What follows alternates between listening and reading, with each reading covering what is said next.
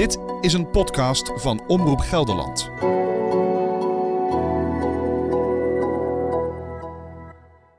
Hello. Hi, Demi. Hi, nice to meet you. Yeah, very nice. Hi. Martin, hello. So cool. Hi, Caitlin. We're very happy that you're going to do this with us. hopefully we'll find something cool. We're not entirely sure, you know, what it might be, but um, yeah, hopefully it'll be something really, really neat. so Demi, how excited are you? Oh, you never know what you're going to find until you go look. If it's the smokestack of the Phoenix, that's a really good find. And that would mean that there is still something of the Phoenix left. Je luistert naar De Ramp met de Phoenix, aflevering 4, 91 centimeter. Mijn naam is Joske Meerdink en ik maak deze podcast voor Omroep Gelderland. In de vorige aflevering hoorde je hoe de Achterhoekse migranten hun reis voortzetten nadat ze de grote oceaan waren overgestoken. Voor hun gevoel zit op dat moment het gevaarlijkste deel van de reis erop. Via kanalen en rivieren komen ze aan bij de Great Lakes, de laatste etappe voordat ze kunnen beginnen aan een nieuw leven in het beloofde land Amerika. Het weer op de meren is stormachtig, maar ze raken steeds dichter in de buurt van hun eindbestemming Sheboygan. Maar dan, four miles uh, off the shore of Sheboygan, the boilers had run dry and the ship caught on fire. zes kilometer voor de kust, vliegt het schip in brand en vergaat. Er zijn maar twee reddingsboten, veel te weinig om iedereen te helpen. Mensen springen overboord en verdrinken in het ijskoude water. In deze aflevering hoor je hoe de zoektocht naar overblijfselen van het schip verder gaat en duik ik dieper in de gevolgen van de ramp. Mary Ricew en ik zitten opnieuw aan het meer op een bankje, met zicht op de rampplek. Vlak naast ons staat het Amerikaanse monument voor de Phoenix, vergelijkbaar met het monument in Winterswijk, waardoor ik twee jaar geleden in aanraking kwam met het verhaal van de ramp. Because the historical marker is here, it's another reminder that every time we come past, uh, the story is more prevalent. Het monument is een stok achter de deur om de ramp niet te vergeten, zegt Mary. I read that it was, you know, a lot of immigrants, but what were the primary countries that were represented on the ship? Um, the immigrant population on that ship were all Dutch. Er lopen een jongen en een meisje langs van in de twintig. Ze waren aan het sporten langs de oever van het meer en vertellen dat ze net voor het eerst het monument hebben gezien. Mary vindt het prachtig als jonge mensen interesse tonen en het verhaal zo levend blijft, dus ze gaat met ze in gesprek. Ze vertelt over de ramp en het gerucht dat de bemanningsleden de oververhitte boilers niet opmerkten omdat ze dronken waren vanwege hun kroegbezoek tijdens de laatste stop. But I do know that that story was retold to uh, descendants of survivors. And there were people I knew who had never touched a drop of alcohol in their life based on that story.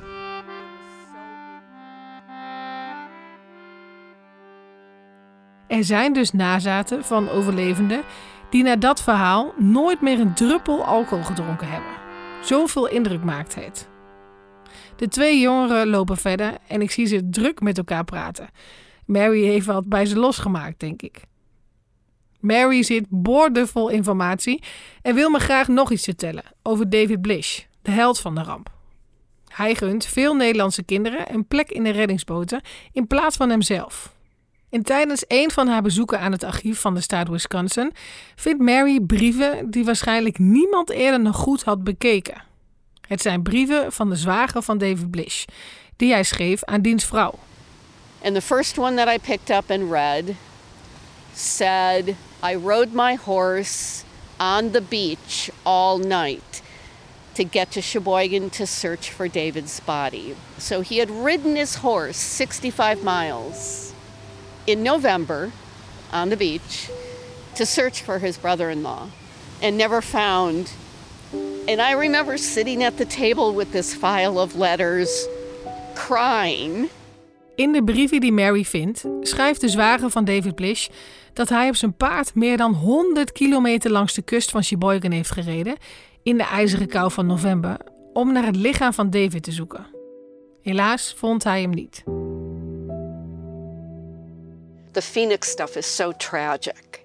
You know, in reading the accounts, uh, the interviews later on with, you know, some of the women in particular who survived, there was one in particular who was absolutely terrified of fires her entire life. Anytime she saw flames, it, she had immediate flashbacks. Mary heeft het over Janna Hendrika Onk, de over, over, overgrootmoeder van Mark Hesselink. En dus ook familie van mij. En zij had door de ramp haar hele leven een grote angst voor vuur. Logisch, want zij overleefde de ramp, maar zag de helft van haar familie, haar moeder en drie broers, voor haar ogen verbranden. So now we would refer to it as PTSD. Nobody knew about that. Nobody knew how to treat that or help somebody get past. You know, that lifelong sorrow. Little kids who watched their mothers drowned. I mean, we can't, I don't think we can totally wrap our heads around, you know, what those people endured to get here and stay here and build a new life.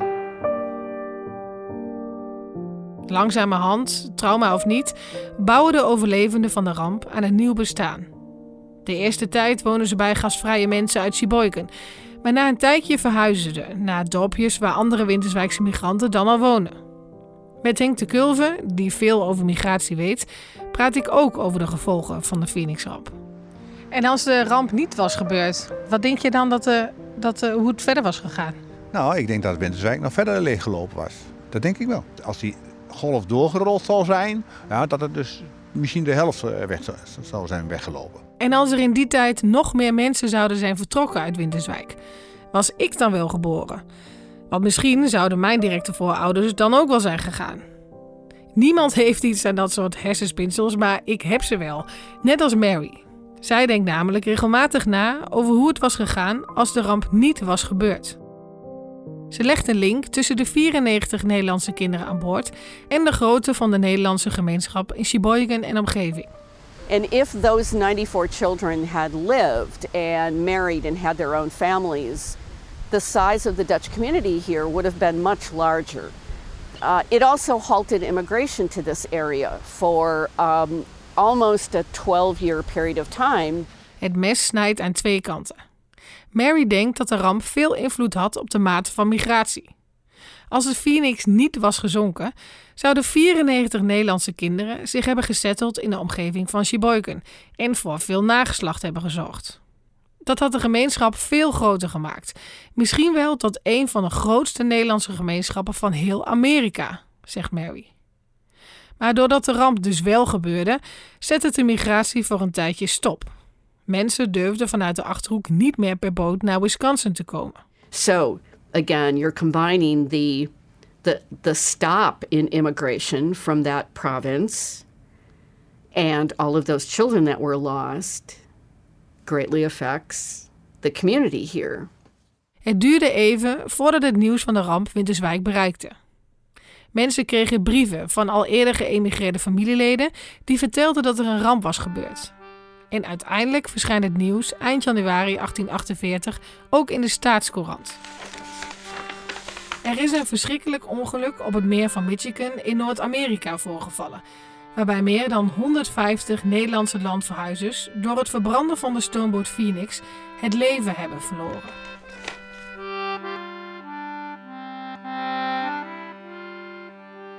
In het bericht wordt verwezen naar een plaatselijke krant in Amerika, die namen van geredde personen had gepubliceerd.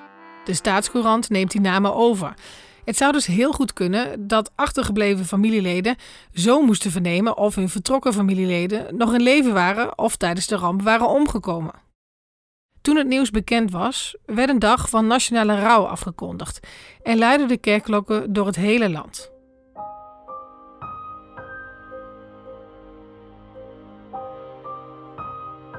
Het verhaal van de Phoenix is al tragisch genoeg.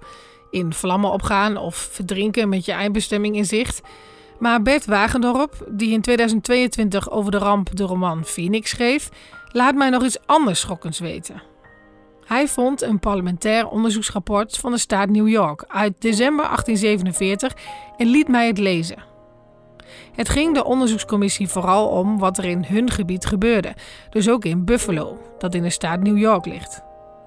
In dat rapport staat dat de Phoenix bij vertrek uit Buffalo veel te zwaar beladen was. En dat het onverantwoord was geweest zo diep in het stormseizoen met het kleine schip de Grote Meren op te gaan.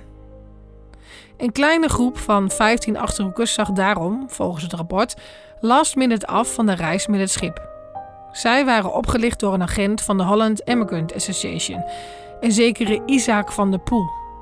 Ze hadden in totaal 155 dollar betaald voor het laatste gedeelte van hun reis. En er was hun een schip beloofd met voldoende ruimte en een passagiersaccommodatie met bescherming tegen weersomstandigheden. Maar toen ze het dek van de Phoenix opliepen, bleek dat allemaal kul te zijn. Het schip was overvol met vracht en er was eigenlijk helemaal geen plek voor passagiers. Ze zouden zijn teruggegaan naar Van der Poel om hun geld terug te vragen, maar dat weigerde hij.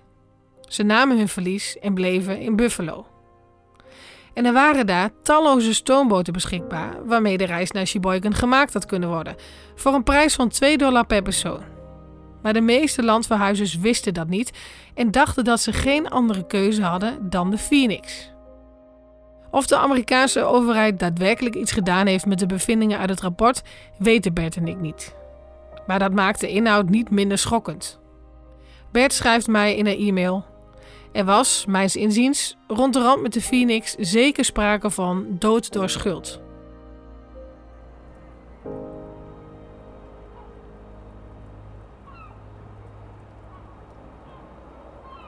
We spoelen even vooruit, van 1847 naar 2022. Ik krijg een telefoontje van Cathy. Het is haar gelukt om duikers te regelen. Tamara Thompson en Caitlin Zent van het officiële archeologische duikteam van de staat Wisconsin willen ons helpen en wel de volgende dag al. Hoe gaaf! Daar zijn we weer. Ik ben weer op de bootramp. En Steve komt zo weer aan met zijn boot. Die gaat weer met ons het meer op. Die man zou wel denken. Ik begroet Steve en we hebben het over wat er allemaal staat te gebeuren. Part for you is going to be when Tammy comes up and says it's a smokestack. Yeah, that's true. Uh, but I'm preparing for another scenario. It's just a log, guys. Don't be disappointed. Well, you'll be disappointed. Ik probeer mezelf een beetje voor te bereiden op een teleurstelling. Want er is een reële kans dat het gewoon een boomstam is. En dat we dit allemaal hebben opgetuigd voor Jan Doedel. Er komt een grote truck aanrijden. Met daarachter een aanhanger met boot. Tamara en Caitlin zijn gearriveerd. Er stappen twee stoere chicks uit en ze gaan gelijk aan de slag om hun boot klaar te maken voor vertrek. We gaan ieder met een eigen boot, omdat die van Steve te klein is om met z'n allen op te gaan en wij als buitenstaanders niet op de boot mogen komen van de duikers. Dat zijn de regels van de staat Wisconsin. Hello. Hi Tammy. Hi. Joske. Nice to meet you. Yeah, very nice. Hi. Martin, hello. So cool. Hi Caitlin. We're very happy that you're going to do this with us.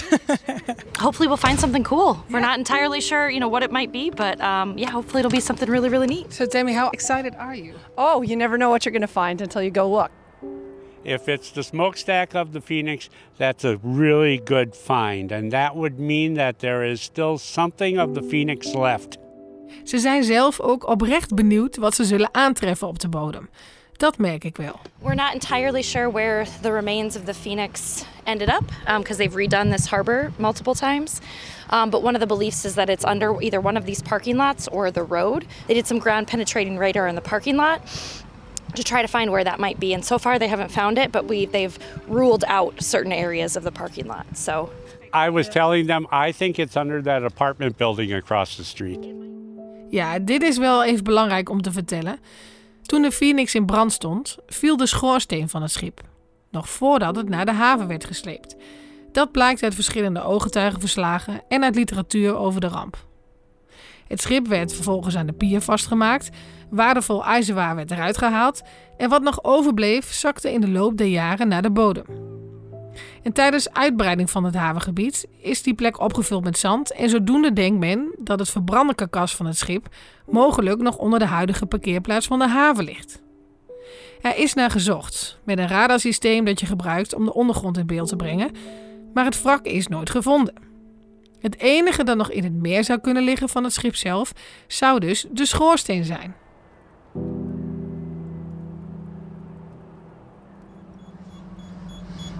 Are you resetting all the equipment? Uh, yeah, I'm getting everything set up. Now, off we go.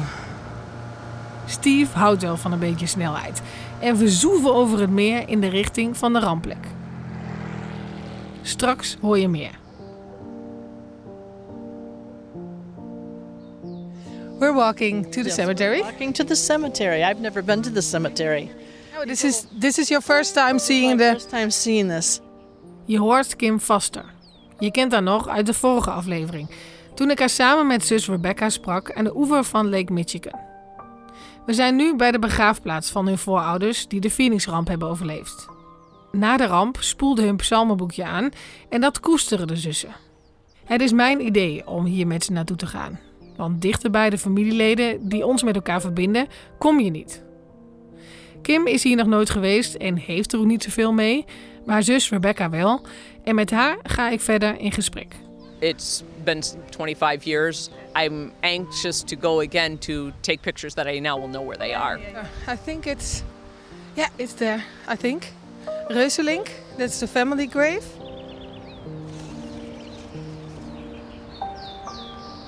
Can you read maybe the, the, the names on the on the gravestones? Oh, sure. It says Father Hiram J, 1815 to 1896. So he would have been one of the survivors of the Phoenix, and he would be our great great great grandfather, along with his first wife, Johanna Onk. Bij het strand, eerder die dag, vertelde Rebecca dat het haar raakte. Om weer zo dicht bij de plek te zijn waar haar voorouders aan land waren gekomen met de reddingsboten. En ook waar het boekje is aangespoeld. I probably felt closer on the beach because they were there, you know, as opposed. But what you said, alive, right? They walked on that ground. They saw that area with their own eyes, you know, and they survived there. That brings it much more. Like I actually have a little bit of goosebumps, you know. It, it that to me brings it closer to my heart. Ze voelt op het strand meer connectie met haar voorouders dan nu bij het graf. Maar ineens komt er iets in me op. Did you ever thought of the idea because the, the book belongs to Harmjan? Mm-hmm. To, to put it back for a moment. Oh, I could do that.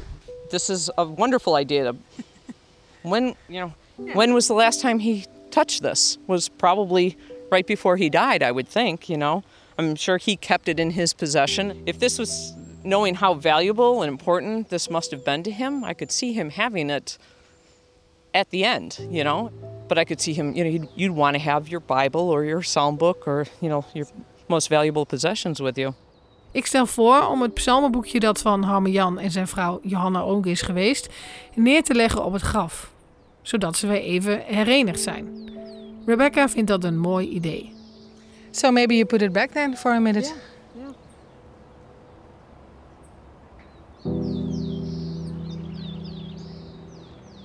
As I said, I feel like their spirits don't stay here, but maybe they come visit and he, you know, somehow can feel that connection. I think this is nice. I think so too. So this has really brought things full circle. So thank you. Thank you. This has been wonderful. It's I love this idea of bringing the book back to him. Het was bijzonder om Rebecca en haar zus Kim te ontmoeten. Aan de oever van Lake Michigan en op de begraafplaats. Inmiddels voelen ze best een beetje als familie. Terug naar ons shipwreck hunting avontuur. Gaaf man. Ik zit met wapperende haren achter op de boot van Steve. Onderweg naar de plek waar het voorwerp ligt dat hij eerder al vond op de bodem van het meer. Met Miami Vice, een WhatsApp-programma. Nou, Steve heeft het eh, gaspedaal duidelijk ingetrapt. En ik denk op zo'n 300 meter afstand zien we het bootje van Tammy en Caitlin. Die ons vandaag gaan helpen. Een soort mini-optocht van schatzoekers. Ja. Het wordt een spannende trip.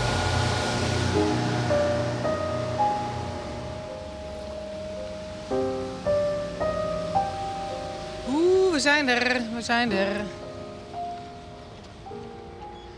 Ze heeft haar duikpak al aan. Steve heeft een boei gemaakt van een lege jerrycan met daaromheen gewikkeld een lang koord met aan het uiteinde een gewichtje. Die gooit hij precies op de goede plek in het water, zodat Tamara de lijn naar de bodem kan volgen en bij het object uitkomt. What did you do? Throwing a marker. We just went over the top of it. Okay, now it's up to them. Have fun. Thanks. We'll be waiting on pins and needles. We zitten op de boot van Steve, op zo'n 20 meter van Tamara en Caitlin. Tamara gaat voor ons duiken en Caitlin blijft op hun boot. Zij heeft van ons een microfoontje gekregen. Op dat moment hoorden we niet wat er op hun boot gebeurde, maar nu achteraf kunnen we dat dus wel. Oh my gosh. Do you want it attached? Uh, yeah, you want to see if you can do something with that pencil? Yeah. Het kan niet lang meer duren voordat Tamara zich daadwerkelijk achterover in het water laat vallen en naar 35 meter diepte zal afdalen. Ze zijn de laatste dingen aan het klaarmaken op hun boot. Ze heeft twee eh, tankjes op de rug. Helemaal ingepakt. Muts op. Duikbrilletje gaat op. Oh, daar gaat ze bijna. Ah, zo spannend. Ze gaat op het randje zitten. Do, do, do. Almost there. Oh, ze gaat bijna. And now. Ja, daar gaat ze. Daar gaat ze, daar gaat ze. And she's off.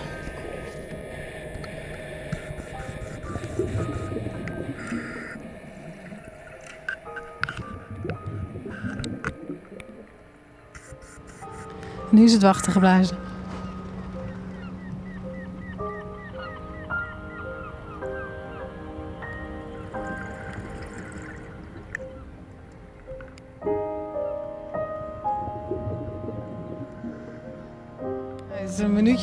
Ik moet ik het hier wachten? Geen idee. Oh, jongens.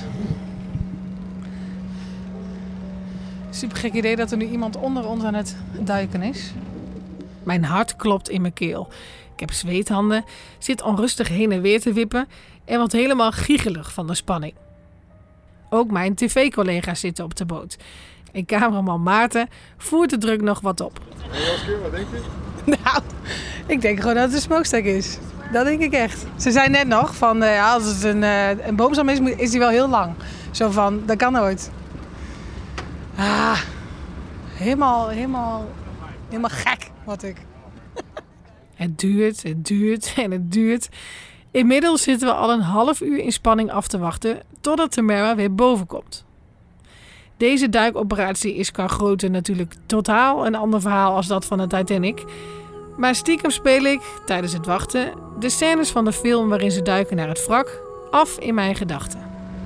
I'm encouraged that she's staying down that long because uh, if it, I said if it was a log, she'd probably come right up. Steve checkt zijn eigen onderbuikgevoel even bij Caitlin, die een stukje verderop dobbert. That's a good sign that she's down that long. I know. She uh, she took a tape measure and a slate. So whatever it is, she'll draw it. If it's something. Als het een boomstam was geweest, was ze al lang weer boven geweest, zegt Steve. Ze is in ieder geval iets aan het onderzoeken daar beneden. Ah, so exciting. Don't laugh at me, Steve. Don't laugh at me. It's all right. No, it's fun.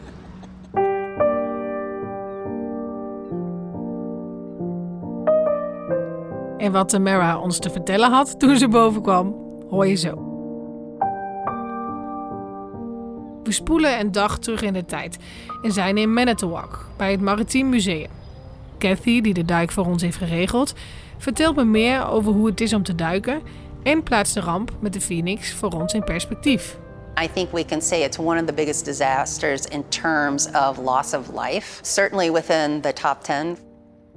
And to me, you know, the, the thing that makes me cry just thinking about it, they were just a few miles away from their final destination, uh, coming all the way across the ocean when this happened. Can you imagine?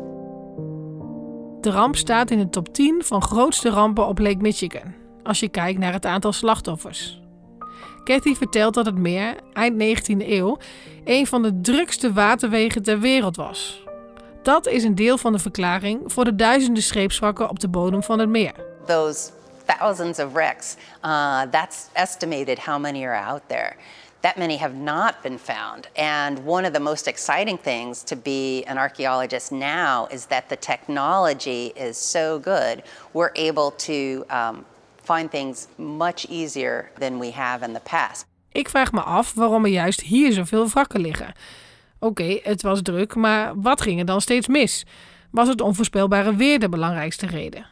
Here on the lakes, the waves are much shorter together. They actually can rebound off the shores and be coming from multiple directions, so it can be very treacherous.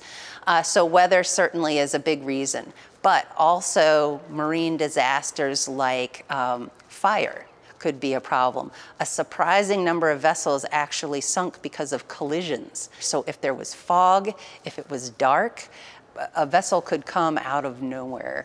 Um, and of course, human error.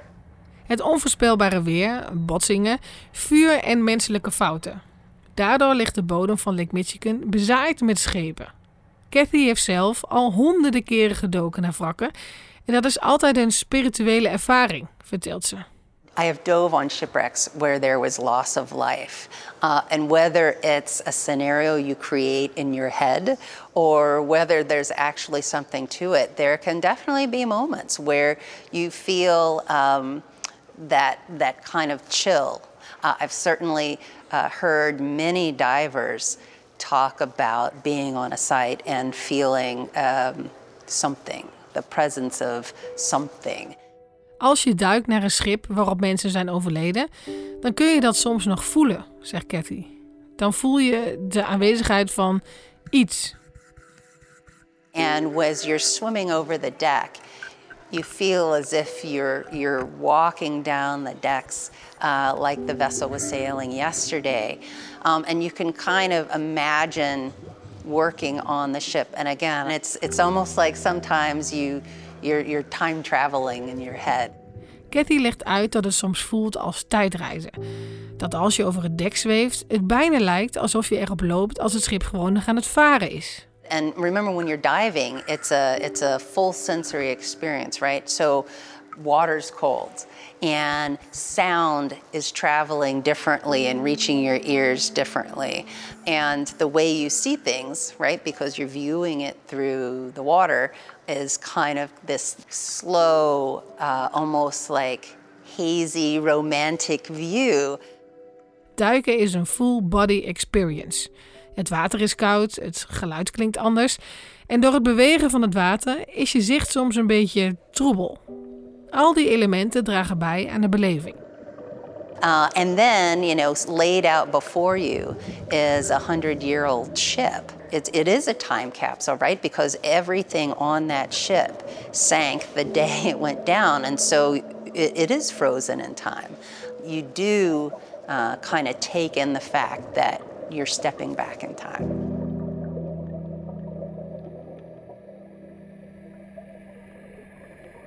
I think I see some of the bubbles. Well, I, I think she's about ready to come up. Oh. I see. Okay, okay. I see a little ripple in the water there. Soms denk je altijd die golfjes dat je denkt, oh, daar is ze, maar. Ja. Nee! Echt? Oh, ze doet een wit dingetje in de lucht. Oh my god. Oh, nu moeten we wachten. Nu probeert ze de boot weer in te komen. En wij gaan naar de boot toe. Dat ze ons verslag uit kan brengen. Tamara was in totaal 40 minuten onder water. En vervolgens duurde het nog wel even voordat ze naar ons toe kwam varen. Oh, te lang. Het lijkt wel of ze allemaal dingen aan het bekijken zijn. Beelden die ze hebben gemaakt. Ondertussen op de andere boot. There should be a video, like a two minute video. Yes, I think that's this one. Oh. Oh yeah, it's like yeah folded over. Cool. well, that's exciting. We zien ze vanaf een afstandje van alles met elkaar bespreken. Met handgebaren en alles. Tamara en Caitlin weten op dat moment al wat het is. Maar ondertussen weten wij op de andere boot nog helemaal niks. Maar dan komen ze dichterbij. It's not a log? No, it has uh, guy wires and uh, yeah. It's the smokestack. All right.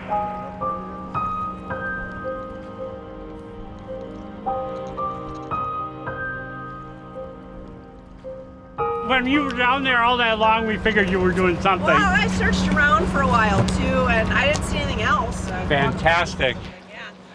This is a big find. I think we have the Phoenix's smokestack. And that means this is exactly the spot where the Phoenix sank, or the Phoenix burned.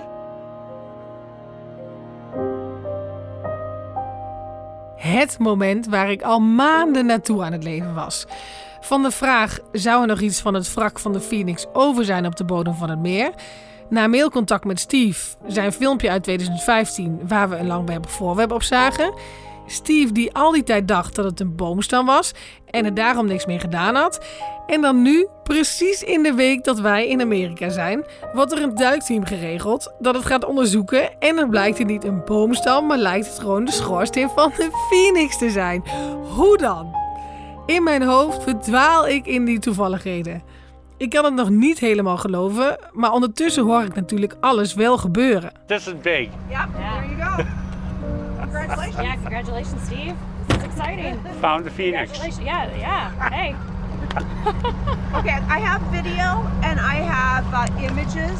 So, I, would you like the chip or do you have a computer? Or... Uh, well, why don't we talk about that when we get in? Op de terugweg kunnen Dini, mijn tv-collega en ik het nog nauwelijks geloven.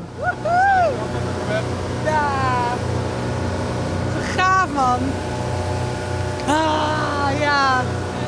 Jouw gezicht net, dat was echt gewoon fantastisch. Het is te gek, te gek. Ondertussen op de boot van Tamara en Caitlin. And it's really cool. hey, you're the first person to see the uh, the Phoenix's smokestack in what 175 years almost. De hele tocht zit ik met een enorme big smile achter op de boot. Met de wind in mijn haren, terwijl ik dit hele avontuur nog eens aan me voorbij laat gaan. Is het nou daadwerkelijk gelukt om voor het eerst sinds 175 jaar iets tastbaars van het schip terug te vinden? Ik kan niet wachten om de onderwaterbeelden te zien van de vondst. Straks hoor je wat er precies op de beelden te zien is die Tamara heeft gemaakt.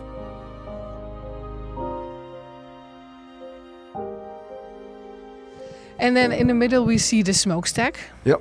with two thingies around Yep, here. that's What's air intake. air intake? Oké. Yep, for the fire to burn. Van de echte smokestack naar één op miniatuurformaat. Ik zit weer naast Mark Hesselink. Hij stamt af van een Phoenix-overlevende, maar maakte voordat hij dat wist, ongeveer 30 jaar geleden, de Phoenix na op schaal. And after I built this Phoenix as a project, then some lady said to me, Well, your great great grandma came off of there. Oh, I didn't know that. It was interesting, no doubt. Mark is erg gefocust op details en dat zie je er ook aan af. It, it probably isn't exact what it's supposed to be, but that's what I picture it as. So you got a mast in the front, you got little doors with little tailgates on them, like a pickup truck might have to go by the dock. And I see only two lifeboats. Yep. Now we talk about marine safety, and it's like, I don't think anybody cared back then. You got to figure that guy built that ship to haul cargo to make money. He didn't build it as a passenger ship. Het schip had maar twee reddingsboten, waarschijnlijk alleen bedoeld voor de bemanningsleden. Dat komt omdat de Phoenix niet gebouwd was als passagiersschip, zegt Mark, maar als vrachtschip. Zoals dus ook blijkt uit het rapport dat Bert Wagendorp mij liet lezen. They did whatever they could to make money. Yeah, I always wondered what it looked like inside. How crowded were they? Did they sleep on top of each other, or did, imagine what it smelled like in there? In 1847 waren er nog geen veiligheidsregels zoals we die nu kennen. To me, what's always intriguing is the boiler had to be right in the middle. So when it started on fire, it was right in the middle. And there was no place to go. You couldn't go ahead, you couldn't go back. Imagine how dangerous that was. In de tijd dat Mark het schip maakt, wordt hij gevraagd om het schip tentoon te stellen op historische evenementen. A young couple came along, and this girl started reading the story in front of it. And she said, Boy, this is really interesting. And this guy says, Yeah, every nationality has some crap story like that about stuff like that. And, well, that's their attitude. He didn't even believe it. You know, it was like, if he don't believe it, how many more people don't believe it? You know.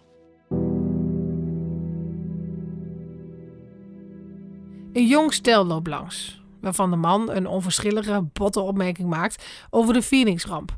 Zo van, elke nationaliteit heeft wel zo'n onzinverhaal over dat soort gebeurtenissen.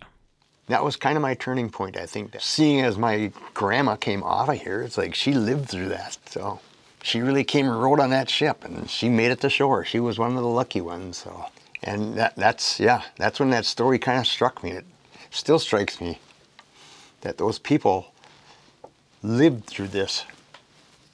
It uh, it had to be a really tough, rude awakening to America. It's not just a story. So maybe it's a good thing people keep this story going. So, because it did happen.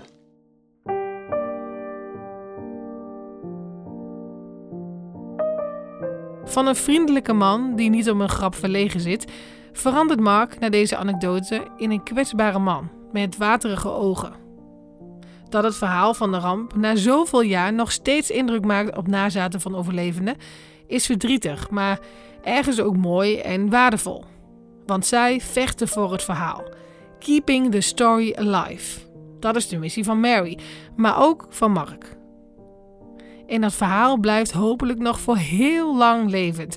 En misschien draagt onze fonds daar wel een steentje aan bij. All right, Steve, are you ready for the big reveal? Okay, let me put this aside. We zijn in de Yacht Club, het clubhuis van booteigenaren van Sheboygan. Tamara heeft de filmpjes van haar duik op mijn laptop gezet en staat op het punt om de beelden aan Steve te laten zien. So there it Can you? is. Oh yeah. So you can Oh, see yeah. the, the two um, bands Sure. that are around there that would have held the smokestack in place with those guy wires. Mhm. And as I come down towards the other end, um, you'll really see how it was crushed. Well, it was burning. It was red hot. So when it came out of the boiler, it actually it looks like it almost just folded itself over. It very much could have. So Het is inderdaad onmiskenbaar een schoorsteen. Op de beelden wijst Tamara twee ringbanden aan, die om de schoorsteen geklemd zitten, en daaraan waren kabels bevestigd die hem omhoog moesten houden op het schip. Het uiteinde van de smokestack is helemaal verfrommeld, alsof het als een sigarettenpeuk is uitgedrukt op de bodem van het meer. Dat komt doordat het uiteinde in de boiler zat en gloeiend heet moet zijn geweest. Doordat het met een behoorlijke snelheid op de bodem moet zijn beland, is het zo in elkaar gedrukt. Can you uh, tell by this uh, kind of what the diameter or what the thickness of the walls of the It- smokestack were? It was pretty hard because uh, to do that because of all the quagga muscles on it. I Mhm. did put um, a, a measuring tape across the uh, span there, and it came out to 36 inches. And then um, I also ran it down the length of the smokestack, Mhm. and um, to the point where it is crushed Collapse- in is um, 33 feet, and then there's approximately another six feet that's, um, That's tangled in, in the mud. De diameter van de pijp is 91 centimeter. De lengte 10 meter en er is nog een stuk van ongeveer 2 meter dat in elkaar is verfrommeld. Best een groot ding. De maten komen overeen met de afmetingen van de smokestack van de Phoenix die Steve vond tijdens zijn research. This is definitely it. Uh, Yeah, uh, le- and let me ask you: uh, Will the state do anything to preserve this? Well, we're going to mark the location, and it will go um, uh, into a database, which we have of submerged cultural resources. And uh, because it's within the newly designated National Marine Sanctuary, it has not only a state level of protection, but a federal letter, Mhm. le- level of protection for the resource. Tamara legt uit dat de locatie van de smokestack in hun database gaat en dat het vanaf dat moment onder de bescherming van zowel de staat Wisconsin als van de landelijke overheid valt.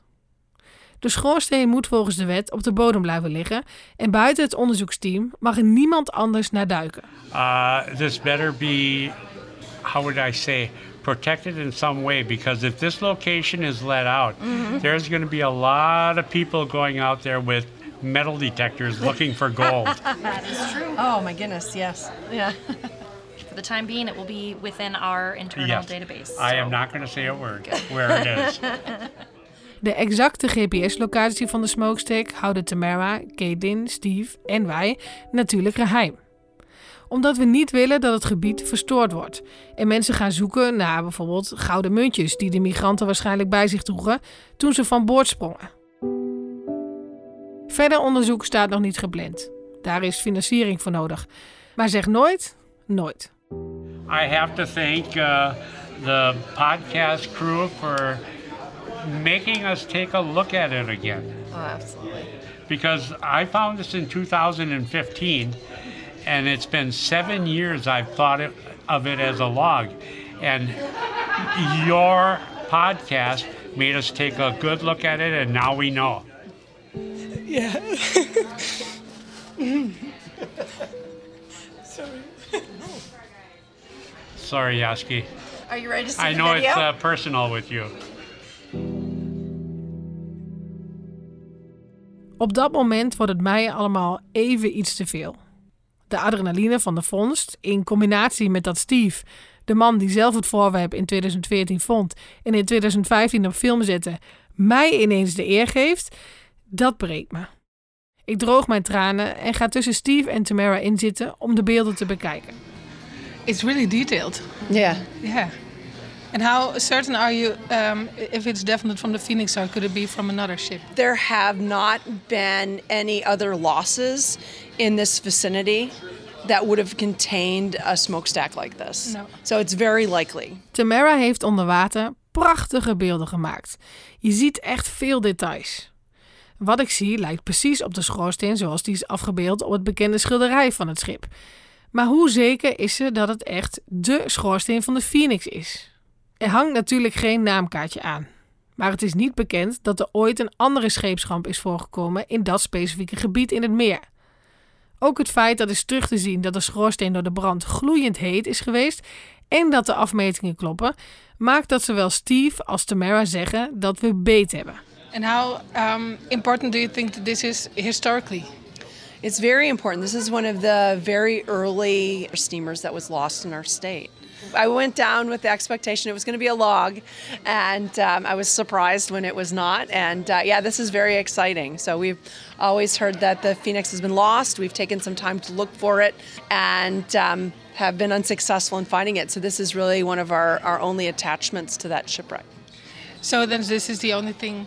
This is the only thing. Yeah. This is the only thing from the ship itself. Yeah, absolutely. Thanks, Steve. Well, thank you.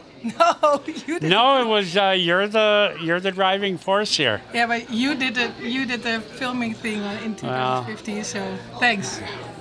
Well, we'll pat each other. Yeah. A mystery solved.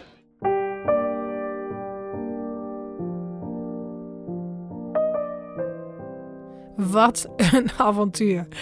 En als ik s'avonds in mijn bed lig en de opnames van deze dag heb nageluisterd, blijft er één ding rondspoken in mijn hoofd. Iets wat Tamara zei tegen Caitlin toen ze net weer boven water kwam. I'm I'm no willow tree that's entangled in it. Yeah. weird, but So it is a tree as well. En later in de yachtclub benoemt ze het nog een keer. It's interesting how this willow tree kind of blew into it. Ze heeft het over een tak van de treurwilg die bij de smokestack lag. Ik pak gelijk de foto's en filmpjes erbij die Tamara onder water heeft gemaakt. En inderdaad, aan het uiteinde van de pijp, waar hij in elkaar gedrukt is, ligt een verse tak van de treurwilg. Een beetje als een bos bloemen bij een graf. Maar zo'n lichte, verse tak, die hoort daar toch helemaal niet, daar op de bodem van het meer. En waarom ik er zo op aansla, dat is om de symboliek van de treurwilg. Het is een symbool van rouw en verdriet. En tijdens mijn research naar de mythe van de phoenix kwam ik de treurwilg ook al eens tegen. Het schijnt dat de mythische vogel een nest had boven in de top van een treurwilg. Waarschijnlijk is het allemaal toeval, maar toch kan ik het niet laten om overal een diepere betekenis in te zoeken. In aflevering 5 hoor je dat de Nederlandse cultuur in Amerika tot op de dag van vandaag zichtbaar en voelbaar is. But do you feel Dutch? We feel pretty Dutch. I mean, we grew up here in the community, so we've always been a part of it. Ik sta in Amerika te kijken naar kinderen die aan het klompen dansen zijn.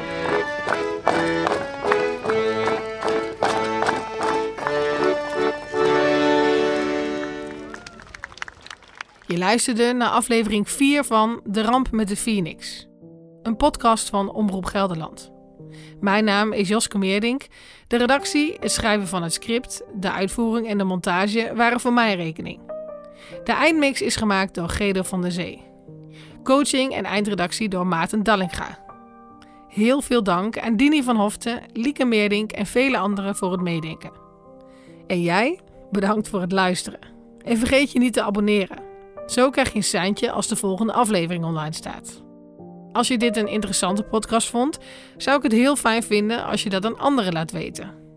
Nog leuker is het als je een recensie achterlaat bij Apple Podcast of Spotify. Dat helpt andere mensen deze podcast ook te vinden. Ik kan me, nu je weet wat we hebben gevonden, goed voorstellen dat je nieuwsgierig bent naar beelden. Dan is het ook zeker de moeite waard om te kijken naar de tweedelige tv-documentaire. Je kunt hem vinden op gld.nl/slash phoenix. Heb je tips, vragen of andere suggesties? Mail ik dan naar phoenix.gld.nl.